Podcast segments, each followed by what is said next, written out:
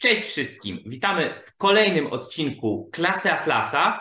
Jest to trzeci odcinek piątego sezonu i drugi z kolei odcinek dotyczący filozofii politycznej e, w ujęciu obiektywistycznym, w ujęciu Ayn Rand. Jest ze mną Ziemowit Gowin. Cześć. Ja nazywam się Mateusz Błaszczyk i dzisiaj rozpoczniemy duży temat, temat, który najprawdopodobniej będzie podzielony na trzy odcinki, także zachęcamy do oglądania ich razem jako jednego ciągu dzisiejszego odcinka, następnego dotyczącego filozofii politycznej i jeszcze następnego, a mianowicie zaczniemy dzisiaj temat praw jednostki. Ziemowit, oddaję Będziemy mówić o prawach, tak, będziemy mówić o prawach jednostki, ale jeszcze zanim przejdziemy do ich natury, e, do ich, do ich funkcji i omówimy poszczególne prawa jednostki, no to musimy się zająć e, czymś, co je niejako poprzedza i tym czymś jest inicjowanie przemocy i relacje między przemocą a e, rozumem. Więc przypomnijmy, w pierwszym odcinku o filozofii polityki i filozofii społecznej Rand mówiliśmy o tym, dlaczego warto żyć w społeczeństwie i tłumaczyliśmy, że e, warto żyć w społeczeństwie, które jest wolne, tak? a wolne społeczeństwo no to jest takie, które ruguje przemoc fizyczną i uznaje prawa jednostki. No i powiedzieliśmy, że pełne zrozumienie tego przyjdzie wraz z tym, no jak omówimy właśnie te prawa e, jednostki. E, przypomnijmy, że to jest istotne, że trzeba przypomnieć, że zdaniem Rand wszelkie rozważania dotyczące filozofii polityki, filozofii społecznej zasadzają się na etyce. Cytat z Pikoffa. Polityka opiera się na etyce, a zatem na metafizyce i epistemologii. Jest zastosowaniem etyki do zagadnień społecznych a zatem polityka jest wnioskiem wyciągniętym z fundamentów danego systemu filozoficznego. Nie jest ani początkiem tego systemu, ani żadnego rodzaju podstawą. Tak, czyli to nie jest tak, że my zaczynamy od praw jednostki i potem idziemy w górę, albo wprost zaczynamy od tego, jaki system społeczny jest właściwy, tylko e, tylko no, omawiamy jakby całą filozofię i to jest w sumie coś, co robiliśmy w poprzednich sezonach, czyli tłumaczyliśmy metafizykę, tłumaczyliśmy epistemologię, tłumaczyliśmy naturę człowieka, wolną wolę, tworzenie pojęć, e, oczywiście etykę i tak dalej, no żeby i teraz możemy już właśnie przejść do tych, do, do tych kwestii, do tych kwestii społecznych. Jeszcze warto wspomnieć o tym, że e, bardzo dobrze widać e, relacje między etyką a polityką, to znaczy etyką jako tą podstawą dla polityki w różnych systemach, na przykład w systemie, no nie wiem, jakimś opartym na nacjonalizmie, tak, gdzie uznaje się prymat narodu nad jednostką, uznaje się to, że jednostka powinna działać ze względu na dobro narodu i tak dalej. E, więc to jest, to jest przykładowy system, w którym jakaś inna etyka, etyka kolektywistyczna jest podstawą e, systemu społecznego czy systemu politycznego. Tak samo moglibyśmy myśleć o, e, o jakiejś etyce socjalistycznej, tak, że na przykład niemoralne jest to, żeby jedna osoba się bogociła kosztem innych, a zatem system społeczno-polityczny powinien wyglądać w taki, a nie inny sposób. Tutaj jest podobnie z tą różnicą, że y, no, w pewnym sensie za podstawę służy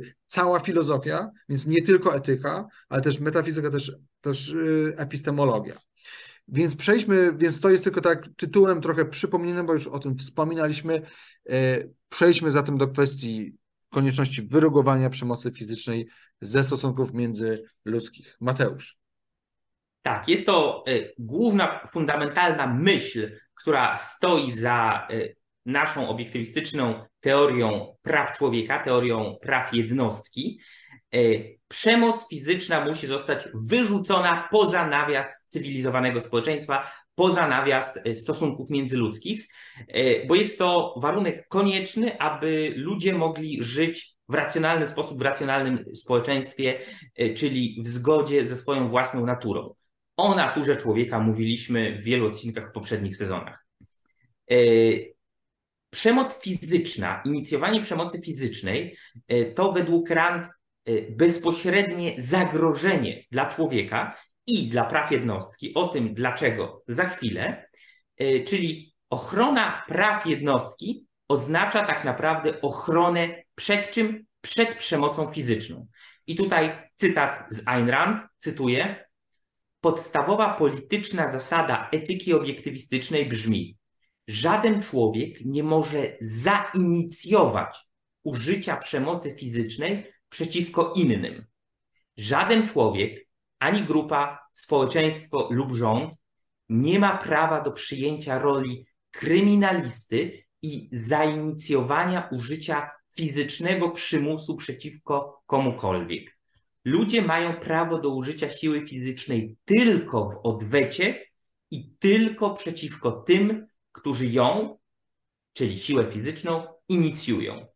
Jedynym właściwym, moralnym celem rządu jest ochrona praw człowieka, co oznacza ochronę człowieka przed fizyczną przemocą, ochrona jego prawa do własnego życia, do własnej wolności, do jego własności i do dążenia do jego własnego szczęścia. Koniec cytatu. E, I za chwilę powiemy, dlaczego usunięcie przemocy fizycznej, czyli e, usunięcie inicjowania użycia siły fizycznej względem innych jest kluczowe i jak to się ma do całej reszty e, systemu filozoficznego, systemu politycznego w ujęciu filozofii Rand. Ja tu tylko dodam, że aby nie było pomyłki, będziemy używać najczęściej terminu prawa jednostki, prawa jednostkowe, ale w filozofii Rand jest to w zasadzie synonim praw człowieka.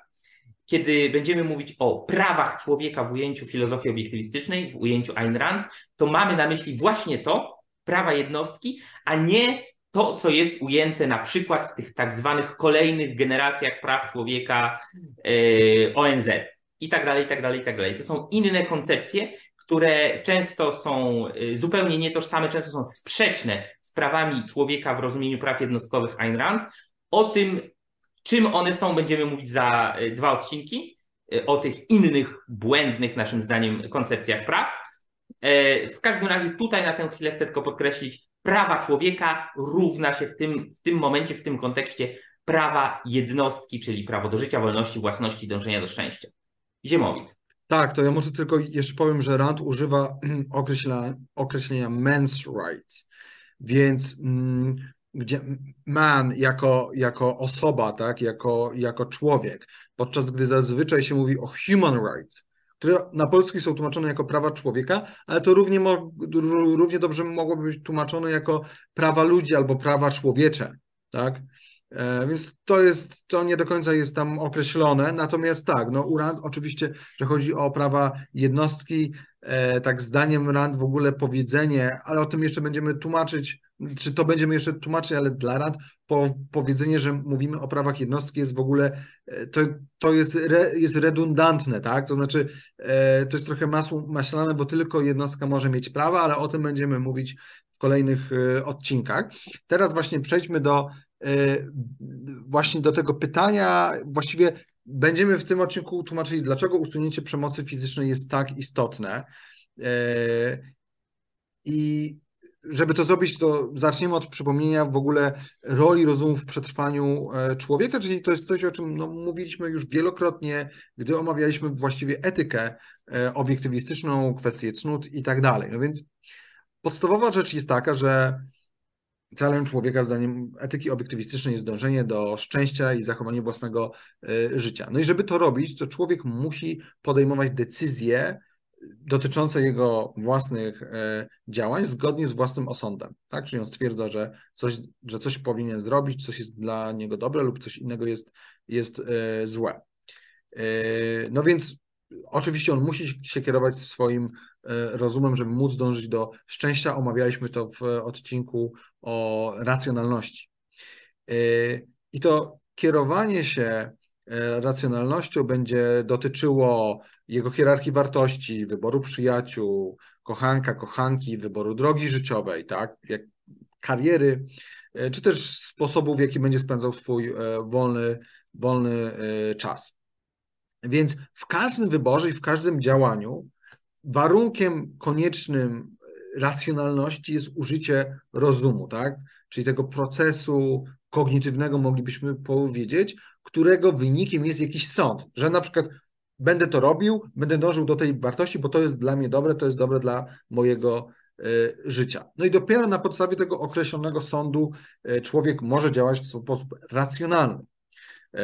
No i podstawą formowania sądów jest oczywiście rozpoznawanie prawdy i fałszu. W kontekście moralnym to jest rozpoznawanie tego, co słuszne i tego, co niesłuszne. No i oczywiście przypomnienie, racjonalny egoista działa na rzecz własnego życia jako całości, bierze pod uwagę e, całość swojego życia, wszystkie swoje wartości, nie tylko dzień, dzień dzisiejszy, ale i 10 lat i 30 lat w przód, e, bierze pod uwagę swoje zdrowie psychiczne i tak dalej. E, no więc, więc to jest takie krótkie przy, przypomnienie jakby roli rozumu w przetrwaniu człowieka. Tak, zdaniem rad, powtórzmy, rozum jest jedynym e, czy podstawowym e, jakby narzędziem przetrwania człowieka. Ok, to teraz możemy przejść do natury przemocy fizycznej. Mateusz, to może ty. Tak, Ziemowit krótko podsumował to, o czym, co wcześniej mówiliśmy o naturze człowieka. Teraz powiedzmy, jak ma się do tego natura przemocy fizycznej. Co inicjacja przemocy fizycznej robi i w jaki sposób wpływa na człowieka i jego życie i działanie. Więc możemy wyróżnić y, dwa aspekty, dwa skutki, y, które niesie ze sobą inicjacja przemocy fizycznej wobec konkretnego człowieka. Jest to y, po pierwsze, pierwszy aspekt zanegowanie, albo drugi aspekt sparaliżowanie środków przetrwania człowieka, a podstawowym, fundamentalnym środkiem przetrwania człowieka, jak wiemy, jest jego umysł, umysł człowieka. O tym mówiliśmy, kiedy mówiliśmy o epistemologii. Więc y, zanegowanie środka przetrwania człowieka, jakim jest umysł. W jaki sposób inicjacja przemocy fizycznej do tego prowadzi? E, weźmy sobie jakąś osobę Iksińskiego i zanegowanie środków przetrwania y, danej osoby, danego Iksińskiego oznacza, że dany wybór tegoż Iksińskiego na podstawie jego własnego osądu nie jest możliwy do wprowadzenia w życie. Iksiński wybiera, decyduje się pomiędzy alternatywą A, B czy C, y, ale ze względu na zagrożenie inicjacją y, przemocy fizycznej nie może wykonać w praktyce ani zaimplementować w swoim życiu tego wyboru, ponieważ oznacza to, że alternatywne działania podjęte przez tego Icińskiego w danej chwili zostają ograniczone, a także, czy może przede wszystkim, że sam proces myślenia owego Icińskiego, niezbędny do przetrwania, yy, do przetrwania Icińskiego jako człowieka, zostaje unieważniony. Dlaczego? E, ponieważ człowiek, e, w tym wypadku ten Iciński, aby przetrwać, musi dokonywać wyborów, musi wybierać wartości cele działania w kontekście, tak jak mówił Ziemowit, całego swojego życia, to zanegowanie jego środków przetrwania, czyli zanegowanie możliwości wyboru i implementacji tych wyborów e, w jego życiu, to de facto zanegowanie jego możliwości rozkwitania. Prosty przykład. E, weźmy sobie tego chińskiego, idzie na odwiedziny, w odwiedziny do przyjaciół, na spotkanie z przyjaciółmi. E, idzie sobie ulicą, nagle z za rogu, z za winkla wyskakuje kilku opryszków, kilku bandziorków, e, którzy... Tomek i jego kumple.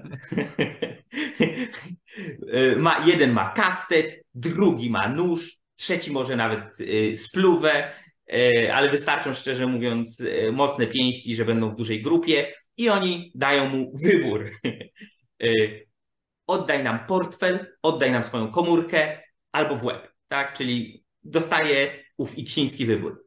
Portfel i komórka albo zostanie pobitym. I teraz zanalizujmy, jak to działa, o co, o co chodzi w tym, wy, w tym wyborze. E, no więc po pierwsze, Iksiński nie może w tym momencie spokojnie, zgodnie z planem, zgodnie z zamierzeniem udać się do, na spotkanie do swoich przyjaciół. E, mało tego, Zdaniem Micińskiego całkiem słusznie portfel i komórka należą do niego, są jego własnością i to on powinien mieć wyłączne prawo do ich wykorzystania, zgodnie z, swo, ze swoim osądem i z własnymi wyborami. Więc w tym momencie już widzimy, że ze względu na groźbę inicjacji przemocy fizycznej, ze względu na to, y, oddaj komórkę y, i portfel albo dostaniesz w łeb, Iksiński nie może działać zgodnie z własnym wyborem, z własnym osądem. Po drugie, e, zostają ograniczone jego alternatywy, ma, ma zawężone możliwości działania, podejmowania decyzji, ponieważ nie może swobodnie wybrać innej drogi, na przykład pójść sobie do sklepu, żeby kupić wino na to spotkanie z przyjaciółmi, czy zrezygnować ze spotkania z przyjaciółmi i wrócić do domu, bo zaczęła go głowa boleć, źle się czuje, cokolwiek, tak? Więc suma summarum, ostatecznie cały proces myślenia, który stoi za możliwymi e, faktycznymi działaniami, które chciałby wybrać e, i na które chciałby się zdecydować Iksiński, w kontekście tego napadu, w kontekście tego, że wyskoczyli na niego te opryszki, wyskoczyły, nie ma siły sprawczej. Tak? E, jest to pusty wybór, który, za którym nie idzie nic w rzeczywistym świecie, w świecie działania. I teraz to jest kluczowy aspekt moim zdaniem, bo e, bardzo często jest przeinaczany przez e, krytyków e, podejścia Ayn Rand. Musimy mocno zaznaczyć, że wybór portfel i komórka albo w web jest alternatywą niezgodną z wymogami natury człowieka. Dlaczego? Człowiek, aby przetrwać, nie może być zmuszany do wybierania między mniej lub bardziej przykrymi dla tego człowieka konsekwencjami czyjejś innej arbitralnej decyzji. Przetrwanie człowieka polega między innymi na tym, że może swobodnie dysponować e, po pierwsze samym sobą, ale też swoją własnością, w tym przypadku portfelem i komórką, i swoją wolnością działania, na przykład swobodnym przejściem przez ulicę. E, I jest kluczowe, absolutnie kluczowe rozróżnienie pomiędzy zupełnie innymi typami alternatyw, jakie stoją przed człowiekiem. Mamy przykład na, przykład, na przykład e, alternatywy, która jest człowiekowi metafizycznie dana, nikt mu jej nie narzuca, wynika z jego natury jako człowieka i z natury świata, że jest taki, a nie inny, nazwijmy to sobie spraw natury. E, I taką, takim przykładem alternatywy metafizycznie danej, e, która jest niemożliwa do uniknięcia, jest na przykład wybór myśleć albo nie myśleć, tak? Yy, natomiast alternatywa oddaj nam portfel i komórkę albo cię pobijemy, zrób co ci każe, albo nie jest taką alternatywą. I tutaj warto przypomnieć to absolutnie kluczowe rozróżnienie, o którym mówiliśmy w poprzednich sezonach, pomiędzy tym, co metafizycznie dane i co wynikające z natury rzeczy, z natury świata, a tym, co uczynione przez człowieka. To, co metafizycznie dane, jest niezależne od naszej decyzji, woli, aktów świadomości y, i wszystkiego innego, tak? Y, istnieje, mówiąc bardzo krótko, istnieje, istnieją prawa fizyki, istnieje grawitacja, przyciąganie ziemskie, istnieją pływy morskie ze względu na ruch księżyca. Istnieje cała masa innych rzeczy, istnieją takie prawa jak na przykład to, że człowiek musi jeść, aby przeżyć, musi pić, aby przeżyć, musi spełnić wymogi swojej natury i to nie jest to, że ktoś stoi nad nim z pałką i y, mówi albo teraz zjesz śniadanie, czy obiad, czy cokolwiek innego, albo będziesz umierał z głodu, albo teraz y, wyśpisz się ileś godzin, albo będziesz cierpiał y, deprywację senną i tak dalej. Nie, to jest wynik takiej, a nie innej natury świata. To jest coś, co jest metaphysically given, metafizycznie dane z góry i wynika z natury. Natomiast Czymś zupełnie innym jest to, co tworzy człowiek, gdzie jest alternatywa. Człowiek może coś zrobić albo nie. Człowiek może zbudować dom, albo może go nie zbudować. Człowiek może y, wynaleźć pismo, albo nie. Człowiek może wystrzelić rakietę w kosmos, albo nie. I tak dalej, i tak dalej, i tak dalej. I w tym momencie jest absolutnie kluczowym, żeby zrozumieć, że ta alternatywa, oddaj mi portfel i pieniądze albo w łeb, zrób co ci każe, albo cię pobijemy, nie jest metafizycznie dana. Nie jest tym metaphysical given. Nie jest tym, z czym człowiek tak czy siak musi się zmierzyć i wybrać pomiędzy y, kilkoma alternatywami, czy dwiema przynajmniej alternatywami, y, bo inaczej nie da się tego uniknąć, ponieważ wynika to z natury świata, rzeczy i człowieka. Nie. Tutaj wynika to tylko z tego, że jakiś inny człowiek arbitralnie podjął decyzję, teraz cię do czegoś przymuszę. Teraz powiem ci, albo zrobić to, co ja ci będę mówił, albo zainicjuje względem ciebie e, użycie siły fizycznej. I to jest chwilę się nad tym musiałem porozwodzić, ale to jest absolutnie kluczowe rozróżnienie. To nie są te same alternatywy. Myśleć albo nie myśleć i oddaj mi pieniądze albo w łeb. Y, musisz jeść, aby żyć i zrobić to, co ci powiem, albo cię pobijemy i tak dalej. Metaphysically given, jedno jest dane y, metafizycznie przez świat i naturę rzeczy i człowieka, i tu nie mamy wyjścia, nie da się uniknąć y, wyboru, a to drugie wynika tylko z arbitralnej decyzji jakiegoś opryszka, bandyty, gangstera czy rządu. No właśnie, czy rządu? I właśnie teraz prze, przechodzimy do y, innego przykładu, w którym neguje się umysł człowieka, tak? W którym zanegować umysł człowieka to zanegować konkluzję procesu jego rozumowania i działania zgodnie z własnym wyborem. No i tym innym przy, przykładem, y, bardzo częstym, może być właśnie przemoc aparatu państwowego i najlepiej to widać na przykładzie państw totalitarnych, tak, w których obywatele są ograniczani na praktycznie każdym kroku, E, nawet mówienie o ograniczaniu to jest trochę za mało, tak?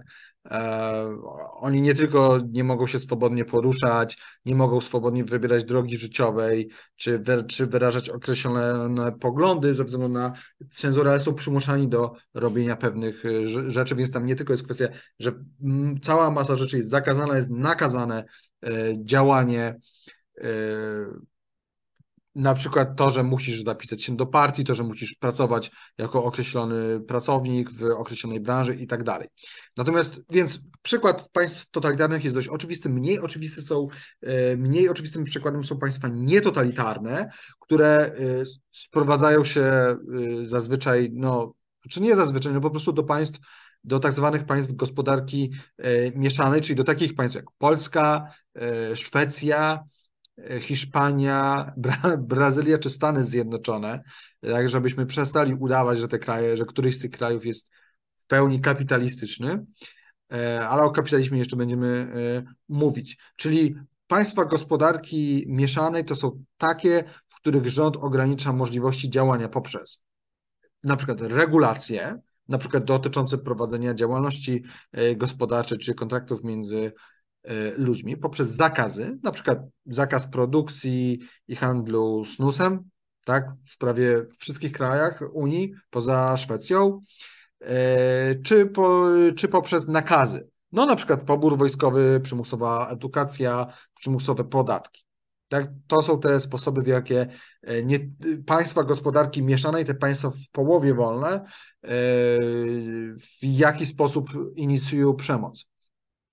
E, w gospodarkach mieszanych wybór człowieka oczywiście nie jest tak samo e, widoczny jak w przykładzie napadu, nie? gdzie ktoś przychodzi i mówi dawaj kasę albo cię, albo cię zabije czy pobije.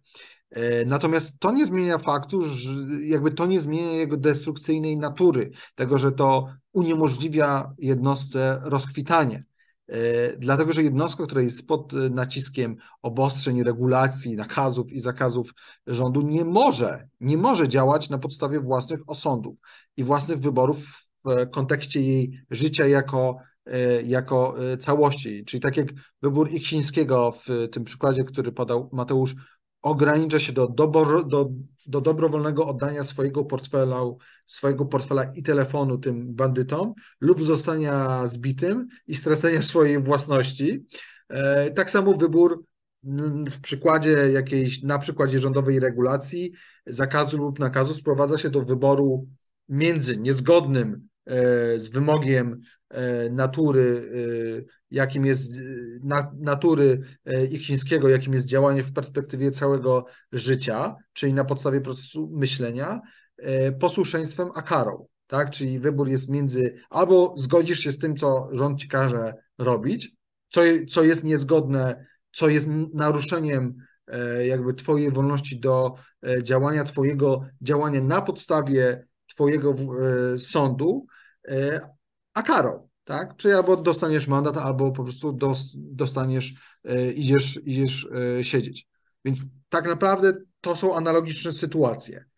W jednym przypadku bandytą jest jakaś osoba czy grupa ludzi, teoretycznie poza prawem, a w drugim przypadku mamy cały aparat państwowy, który zgodnie z prawem nakazuje, zakazuje albo reguluje Twoje działanie. W ten, dokładnie w ten sposób, nakazując, regulując i zakazując, ogranicza możliwość Iksińskiego i, i, i wszystkich innych jednostek, które żyją w tym danym społeczeństwie, ogranicza ich możliwość, ich zdolności do działania właśnie zgodnie z własnym, własnym e, rozumem.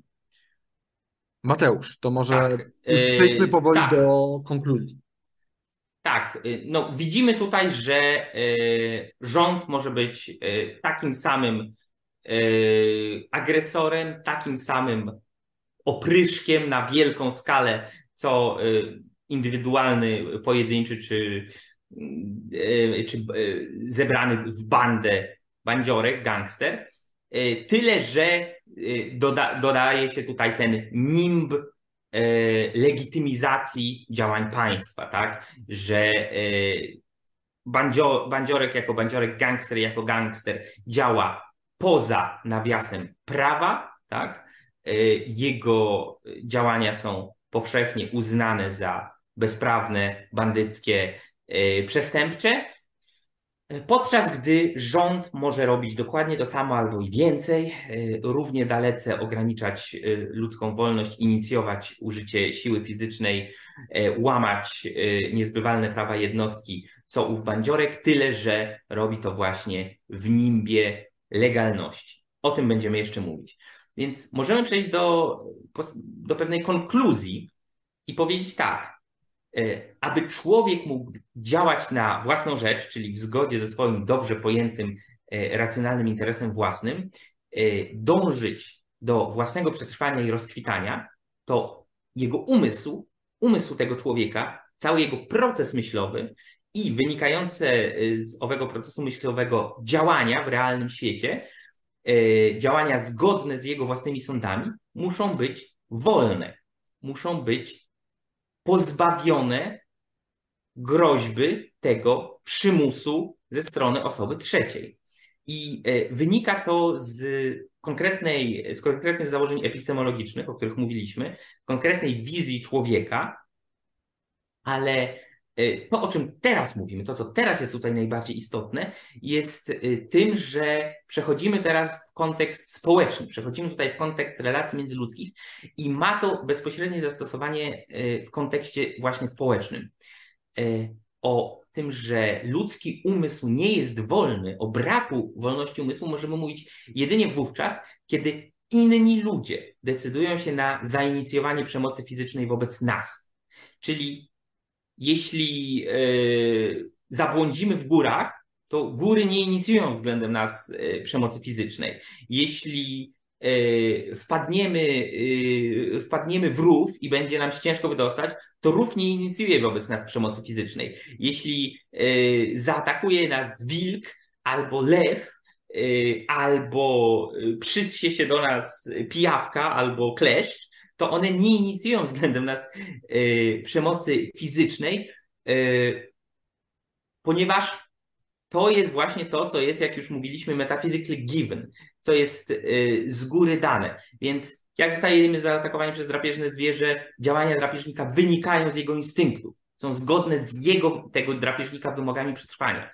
A inicjowanie przemocy przez ludzi nie wynika z ich instynktów i co więcej, co ważniejsze, nie wynika z ich dobrze pojętego interesu własnego, tylko wynika z ich błędnego wyboru. Mogli podjąć ten, tę decyzję, ale nie musieli. I jest niezgodne z ich, tych ludzkich agresorów, wymogami przetrwania. Więc konkluzja jest taka, cytuję. Jako, że wiedza, myślenie i racjonalne działanie są atrybutami jednostki, jako, że wybór, by użyć lub nie użyć racjonalnej władzy poznania zależy od jednostki, Ludzkie przetrwanie wymaga, by ci, którzy myślą, byli wolni od ingerencji tych, którzy nie myślą, w domyśle kryminalistów i pasożytów. Ponieważ ludzie nie są ani wszechwiedzący, ani nieomylni, muszą mieć wolność do wyrażania zgody lub niewyrażania zgody, do kooperacji lub realizowania własnego niezależnego działania, każdy człowiek zgodnie z własnym racjonalnym osądem. I najważniejsze, Wolność jest fundamentalnym wymogiem ludzkiego umysłu. Koniec cytatu. I dlatego, zdaniem Rand, przemoc fizyczna jest czymś niemoralnym. Właśnie dlatego, że niszczy y, fizycznie w dłuższym okresie czasowym, a natychmiastowo, w krótkim okresie psychicznie i emocjonalnie, y, niszczy osobę, która inicjuje tę przemoc, a także oczywiście jej ofiarę. Także przypominamy tutaj, że to jest to, o czym y, mówiliśmy w odcinku o złu. Y, zło niszczy jednocześnie tego, kto działa i tego, przeciwko któremu on działa. Tak? Agresor jest destruktorem wobec samego siebie i wobec swojej ofiary jednocześnie. I społeczeństwo oparte na prawie do inicjowania przemocy na prawie do inicjowania przemocy, to społeczeństwo niezgodne z wymogami ludzkiej natury i z wymogami ludzkiego przetrwania. E, społeczeństwo, które pozwala na inicjowanie użycia przemocy fizycznej względem innych ludzi albo na grożenie zainicjowaniem takim, e, takiego użycia przemocy, e, jest czymś, co jest sprzeczne z naszym własnym interesem opartym na naszej ludzkiej naturze i naszych wymogach przetrwania. Więc jaka jest alternatywa? Alternatywą wobec społeczeństwa przemocy i przymusu jest społeczeństwo oparte na, surprise, surprise, wyrugowaniu przemocy fizycznej, na wyrzuceniu poza nawias relacji międzyludzkich, wyrzuceniu poza nawias cywilizowanego społeczeństwa inicjowania przemocy fizycznej. I właśnie ta konieczność wyrugowania tej przemocy fizycznej z relacji międzyludzkich, ta konieczność, która wynika z natury człowieka, z naszej ludzkiej natury i z etyki, w konsekwencji z etyki racjonalnego egoizmu, stanowi podstawę pod niezbywalne jednostkowe prawa człowieka. Stanowi fundament praw jednostki, o których będziemy mówili w kolejnym odcinku poświęconym filozofii politycznej Ayn Rand. Tak, i tak, czyli w następnym odcinku z tej serii omówimy funkcje praw jednostki, zdefiniujemy prawa e, jednostki, no i przejdziemy przez określone prawa jednostki i na koniec podsumujemy ich ostateczne źródło, które no już częściowo tutaj wynika jakby z tego, co powiedzieliśmy, także źródłem praw jednostki jest natura człowieka. Ale o tym jeszcze eksplicite będziemy mówić w kolejnym odcinku. Mogliście myśleć, że źródłem praw jednostek jest dekret Ziemowita i mój, ale nie tym razem. Tak, ale to, to też powiemy w kolejnym odcinku krótko o, o, o, o jakby różnych innych spojrzeniach na prawa, prawa jednostki, nie tylko spojrzeniach innych filozofów, ale też w ogóle takiego, myślę, częstego myślenia o prawach jednostki przez ludzi, którzy uważają, że istnieją prawa jednostki i uważają, i uważają, że ze względu na to, że te prawa istnieją, to rząd nie powinien się wtryniać w życie człowieka, ale nie do końca rozumieją jakby skąd te prawa jednostki się biorą, więc, więc jakby też przedstawimy po prostu różne sposoby myślenia o, o, o i w ogóle tego, jak ludzie uchwytują prawa jednostki, bo sądzę, że to zazwyczaj jest takie pojęcie bardzo mgliste e, i, i, i mało kto jest tak naprawdę w stanie w pełni uzasadnić, e, skąd się w ogóle prawa jednostki biorą i na czym e, polegają, tak? Tylko to jest takie, takie wiecie, takie floating abstraction, tak? E, tak jak ta wolność, której ktoś nie jest w stanie zdefiniować, o czym mówiliśmy w jednym z odcinków poświęconych epistemologii. Za dzisiaj Wam dziękujemy. Ziemowit Gowin i Mateusz Błaszczyk. Do zobaczenia. Trzymajcie się.